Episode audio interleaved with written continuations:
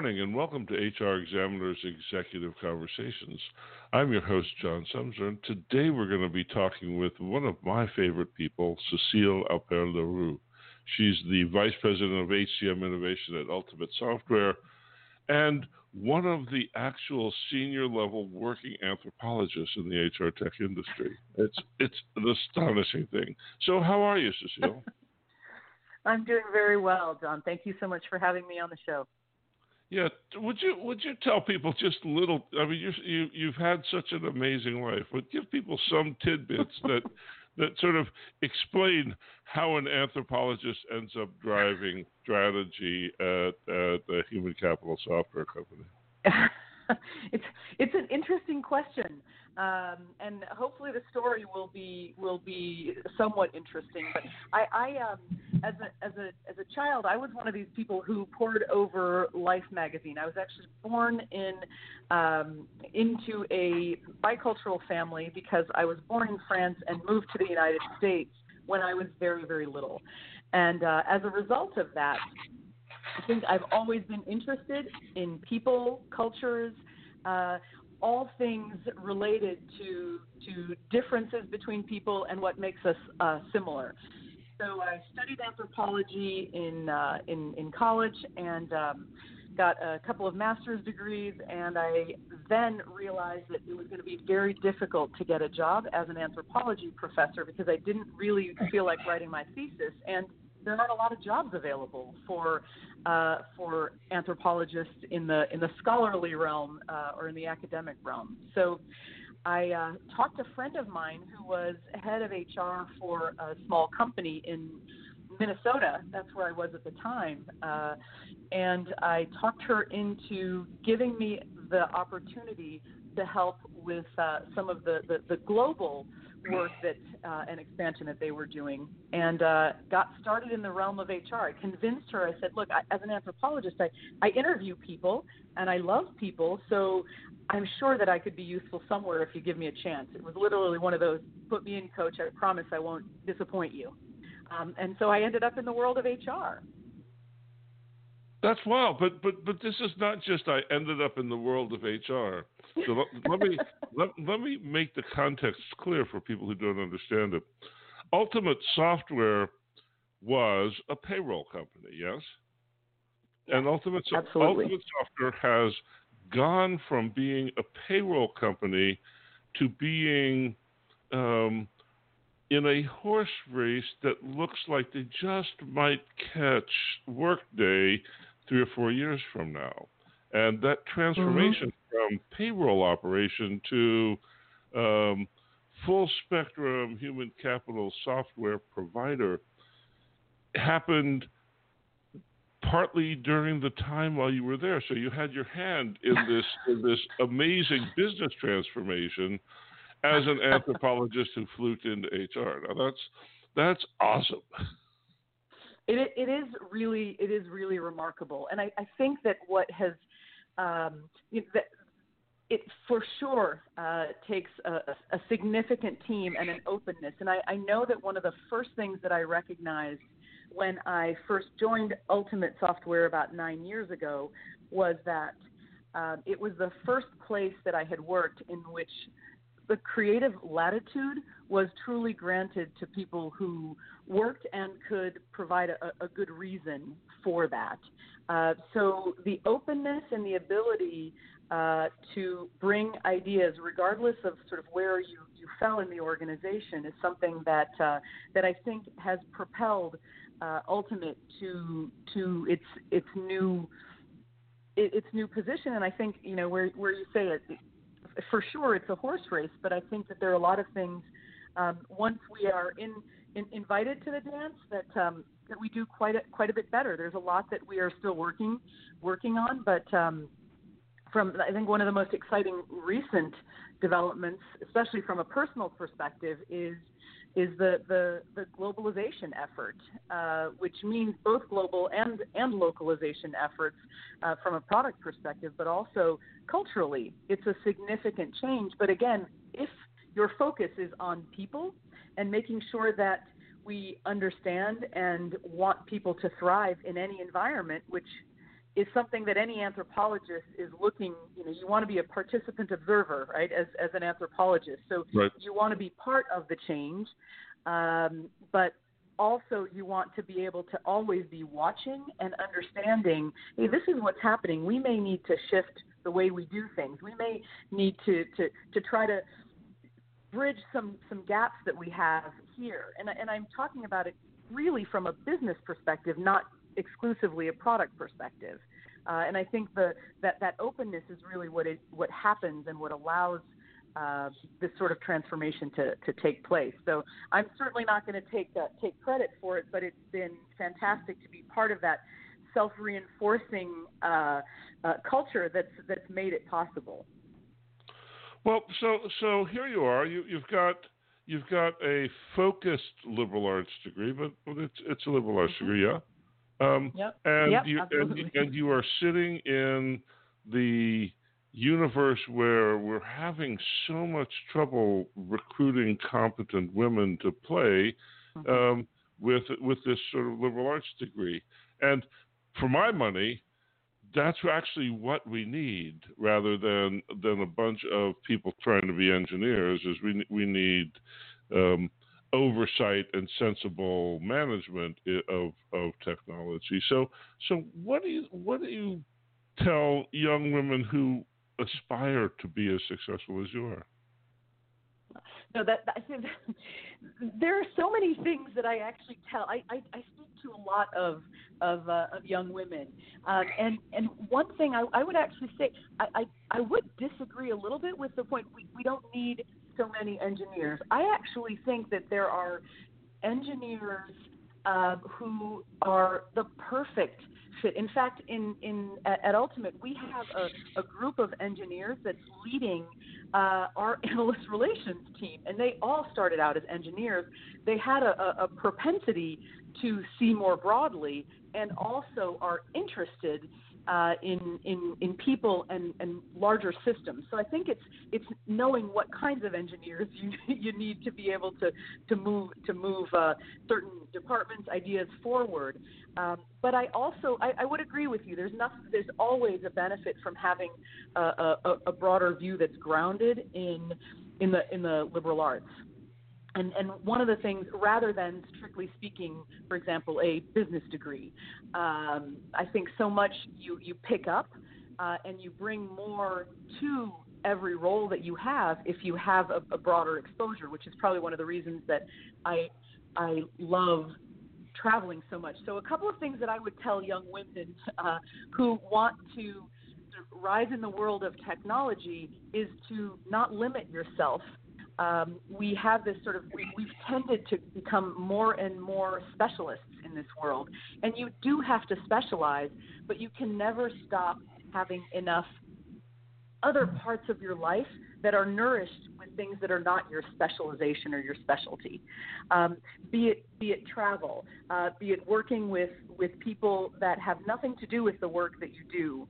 Um, I do a lot of, of, of, speaking specifically about the importance of having a, a personal vision in the, this new world of work that's highly digitized, where where people are sometimes seem a little bit less uh, less grounded and less able to to communicate with other people, human to human. Uh, that it's really important to have this sort of beacon of what is it that you want from your life um, and from your work, and have those two things uh, reinforce each other, but be separate also. Um, the other thing I cannot, uh, I can't overstate, and I think sometimes people are like, oh wow, that's a really cool title, VP of HCM Innovation. How do I get to be, you know, innovative? Um, and I think the most important thing is it takes a lot of hard work and fearlessness uh, to be able to come up with an idea, speak about that idea, uh, promote it, and then be okay with letting it go. That's where the whole idea of fail, uh, fail quickly or fail fast comes into play. So I, I think that those are some things that I talk a lot about to young women. Is don't be afraid to work hard and get involved in a lot of things, but also don't hang on to them, such that you can't move on to something else because we are continuously hit with with walls or we come up against walls, uh, brick walls, glass ceilings, you name it, and you can't be detracted from that. You have to sort of, okay, that didn't work. Let's try something else. Um, and if you don't have anything else to draw from, it becomes really difficult. Got it. That's great. That's great. So, so I'm going to make a hard shift. You're an anthropologist. Okay. Everything, everything that that you read these days talks about the value of culture in organizations, hmm. and I sit here and I go, well, well but, but that's great. What the hell is culture? so, so now, now I can ask an actual expert. Yeah, you know, it's so there. There's that's a, a, great one, but at the same time, John, you and I both know that there are probably as many definitions of culture uh, as there are people in the world. Maybe not quite as many, but close. Uh, so I think that there are a, a couple of different definitions, but overall, there are some critical aspects of what culture is, in particular in the context of work. Um, and and from from from my perspective, and this is something, quite frankly, that I've, I've talked to uh, experts such as yourself about. We've had some conversations over the years about this, but uh, culture really is it's a it's a, a set of reinforcing frameworks uh, that guide people and that also inform people and help them relate uh, and associate with a whole group or a whole. Um, so that's a little bit abstract, but some of the things that come to, to mind when we talk about cultures, it's the, the, the traditional def- definition of culture is it's a set of beliefs, um, a shared set of beliefs, which is which is okay. But what does that mean at work? Since we all know that everyone has a slightly different interpretation of what is the mission of this organization? What is my purpose in this organization? But it's, it, it really speaks to how people are the culture themselves. They bring together the, these ideas, these philosophies, uh, practices that they adhere to in the workplace, and those are reinforced by bringing new people into the organization and adapting. Uh, so it's it's a very dynamic, living, breathing thing, a culture. And the reason why everyone's talking about it today in the context of work is I, I believe it's this need to try to define and hang on to something that's more human in the face of so much uh, digital pressure. And, and we know that in order to get people interested in the work that they're doing, they have to have this affinity or this shared idea, uh, this shared uh, sense of purpose. And that's really what culture is. So it's hard to put your finger on what culture is, and yet it's what ties all of us together. So, so I, am of the opinion that this is the single most interesting question in artificial intelligence. What's That's culture? Totally How do you model it? How do you model it, yep. and how do you understand what happens when you do something to it? Right, and w- one of the cool yep. things is I, I don't know how many of the people who are listening to this show actually have hands-on experience with Ultimate Software, but Ultimate Software is a deeply curated culture um, that that seems to produce like an extra jolt of energy in the people who mm-hmm. inhabit the culture without it being saccharine. You know, you know, there's a lot of right. a lot of organizations that have been run through the mill with rewards programs that have people who are all hyped up on thank you. And what happens right. in Ultimate Software is not that. It's some other almost electrical force that that I bet yeah. you have a good theory about how that happens. I, absolutely, uh, and and and I, I, I want to get back to that question of artificial intelligence and oh, why I believe that artificial artificial intelligence is is such an important tool, and yet it will never, uh, even though more and more is coming out about oh it's getting closer and closer to humans.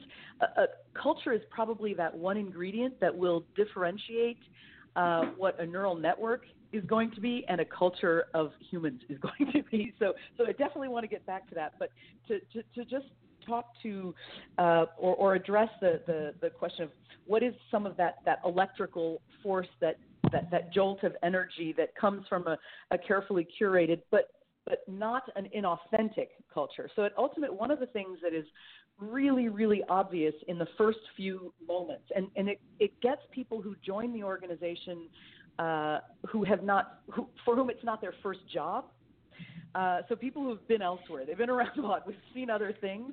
For them to say, "I have to pinch myself because I'm I'm not really sure this is this can be real." Um, and so what that is is it's number one. There is a an, an incredibly strong sense of, and I don't want to to to sort of make light of this term that's somewhat overused, but there's a sense of empowerment when our CEO and now our, our new co CEO say, you are empowered to do something, just do the right thing, there is no doubt in anyone's mind at Ultimate that doing the right thing for a customer, for another employee, for a person that you that you see that that there's you will not be questioned for doing the right thing. If you know that what you're doing makes sense and that you're doing something uh, for the better, doesn't mean that it's without fault. Sometimes we have to do the right thing, and your choices are not great. Uh, but there, there is no fear of you are going to be fired or called out for doing what you believe is the right thing. So that is incredibly freeing. Um, and what it does is it creates a sense of taking care of each other, and that extends to our customers. That really is palpable. And again, not to sound too cheesy, but there is a sense that our customers feel like they're part of our family because they are part of our family and we treat them as such. And I have a work family, which again, I'm not the kind of person who would have thought I would say things like that, but I truly love a lot of the people that I work with. Um, and and that that sense of not being afraid because we're in this together. You don't get fired from a family. You work through it. And if you do leave a family, it's because something has really gone wrong. Um, so we're not afraid to let people go, but it's generally because they have done something that is that really is not the right thing. That, that's that's really so interesting. I think it's that that freedom. Yeah. Yeah, and, and and I'm starting to hear this phenomena that you're describing called psychological safety. Um, yes. Yeah. Absolutely. Right, as as a feature of a culture, and I'm not sure that that's a feature of a family. Um, it's it's it's certainly not always a feature of a family, um, but it can be a feature of a workplace. There's dysfunction in every family. There's dysfunction in every family, and and at work there's dysfunction also. But I think in in some instances you learn to live with that in in a family, and you try to focus. You also have a broader family when you're talking about uh, an organization with over 5,000 employees. But right. what's interesting is when you come together. I was recently at one of our services meeting where we have 40% of our workforce is um, is virtual, and uh, and for it really felt like a family reunion. People were going crazy, hugging each other. You, know, you think, oh, do we really need some of these these these meetings? Well, when you have most of your services team, the people who are taking care of our customers every day, virtual, they come together once uh, once or twice a year, it literally feels like a, a family reunion, and um, and they're genuinely elated to be together, and I think that's that's a remarkable thing in this day.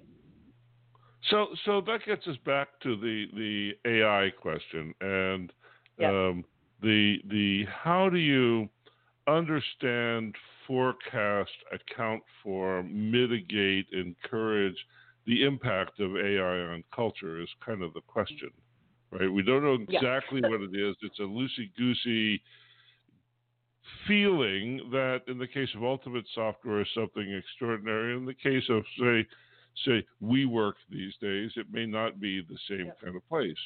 Um, right. Um, uh, how do you, how do you tell how do you tell what the impact is going to be when you introduce um, the level of precision that the stuff that we're calling AI brings? But I think there there are there are a few things that have to be kept in mind, and that some organizations will do naturally, and other organizations will have to be very, very uh, judicious and, in, and, in, and, and intentional about how they introduce AI. Um, when, when we introduce artificial intelligence, and we have introduced it in a number of, of areas, um, we we describe it as one of uh, as, as a way of simplifying and being able to take on some of the some of the, the massive data crunching work, but not to the exclusion of of people. So in certain places where we know, and we found out before introducing this AI, this artificial intelligence in, in a number of areas, not the least of which is our own software that we that we use uh, for for feedback on a regular basis. But we we talk to employees first to understand where their greatest challenges are, and we look to introduce artificial intelligence where it will have the most significant impact immediately. So we don't just say, hey, we're going to introduce AI and it's going to change and improve your life in massive ways without knowing what it is that we're trying to accomplish. Uh, because AI, like any other software, if there isn't a really good business reason for it, in all likelihood, it may save you some money, but in the long run, it will likely. Uh, and again, in some in some places, there are situations where automation is coming in, which I wouldn't say is necessarily artificial intelligence. There is intelligent automation happening, but I think we have to sort of distinguish what that is. But when it when we're talking about artificial intelligence helping to assess, to triage even some some problems, but making sure that humans are expected to make to have the conversation with uh, with our customers. Um, we don't implement bots broadly to respond to our customers because we know that our customers don't necessarily want that. But we are having uh, having AI triage problems and bring information to our to our, our customer service or customer success representatives so that they can be better informed when they have those conversations. So it's it's really about understanding where the impact is important. When it comes to the impact on the overall culture, especially a culture that is all about putting people first, we have to be extremely careful about what it means. This is a way of limiting uh, what you do, it's a way of amplifying a message, but it's not a replacement of people, uh, because otherwise that would be an incredibly false, uh, false way of bringing artificial intelligence into an organization. But one of the things that um, that we had touched on before about uh, a more authentic culture, I think there's the there's psychological safety, um, and that means being pretty transparent about where we will be using uh, artificial intelligence up front. There's also psycholo- uh, not just psychological safety, but also uh, psychological latitude, um, latitude to explore and to be able to um, have employees bring ideas. Say, look, I've seen in this instance this has worked really well. Could we try this? So we do a lot of piloting internally and in, in and even in the software that also in the software that we um, that we bring to market. There, uh, so so I think th- those are those are two different things to consider. Um, but I, I, also feel that uh, artificial intelligence for we talk about oh it, it's getting smarter and smarter. It can do everything that a human brain can do. Well, first of all, that's that's not yet the case. Uh, and even when it does, a culture in itself is something that is greater than the individuals that make up the culture. And so if you have a lot of artificial intelligence that is like a person, that we, we still don't have that, that broader sense of what's going to aggregate and make all of this still work for people and the machines together, this new blended workforce that we're talking about, where humans and, and, and machines are working somewhat side by side, culture is still greater than those individuals. So I, I, I really um, am more optimistic about AI than, again, used judiciously, and there's a lot of work that needs to be done when, we, when it comes to AI. But um, I don't see it as a, as a replacement for a culture without, in any way, shape, or form. Oh yeah, I, I you, you know the the automobile didn't replace a culture, but it certainly transformed cultures, right? And, yes, and that's the, without a doubt. that's the kind of thing I think that we're looking at is is you couldn't have a culture of just distributed housing without without um, there being automobiles to do it, and we'll see the same sorts of effect with AI.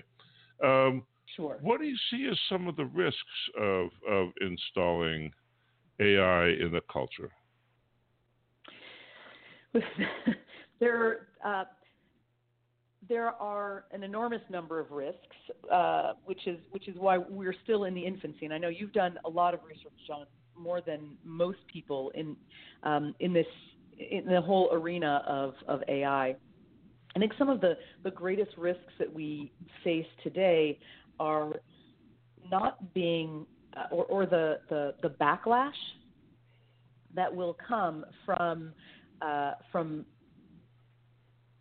dis, from from people actually becoming less uh, less motivated, from people being less engaged, or and I know that's another one of those so many overused words in our in, in the in our line of work here, but uh, uh, but but people being less a part of the culture, almost withdrawing, um, because they aren't sure, they don't feel safe, or they don't feel that um, that AI is being implemented thoughtfully enough or with enough transparency.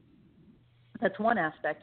The other thing that I think is really pretty scary is that so much of the AI that we uh, that we rely on today uh, is still quite siloed, and in, in terms of the, the, the, the source of information, the sources of data. Um, we don't really have a, a, a, multicultural AI, and so for as as we become more and more, our, our organizations become more global, uh, as that becomes a greater risk. We make assumptions saying, well, no, I've, I've trained this AI, it's really, really great. But we don't necessarily know that the AI has been properly uh, trained or has learned uh, based on a broad enough set of data. And there are no standards uh, that exist really today to make that happen. So uh, I think we re- risk relying on the, the speed and the efficiency that comes, but the thoughtlessness that can come from just saying, well, this is an easy answer and we'll go with this is tremendously risky when it comes to not only serving people, um, but making really important decisions um, and compliance and all of these other sorts of things. So, so there are some significant risks because it's so early uh, in in the maturity of AI, and yet AI has been around for a long time, and we're not tackling some of the the more challenging aspects of how appropriate is this AI in this particular setting? We could you know, go, we, could go we've on seen some of the horror stories, or heard them. Yeah, we've heard yeah, a lot we, of those horror stories, right? John? We go on for hours here. One of one of the things that, yeah. that, that, that I'll try to drop this in and then, and then gracefully get out of it. Um, there's a great Yogi Berra quote that says, um, "In theory, there's no difference between practice and theory, but in practice there is."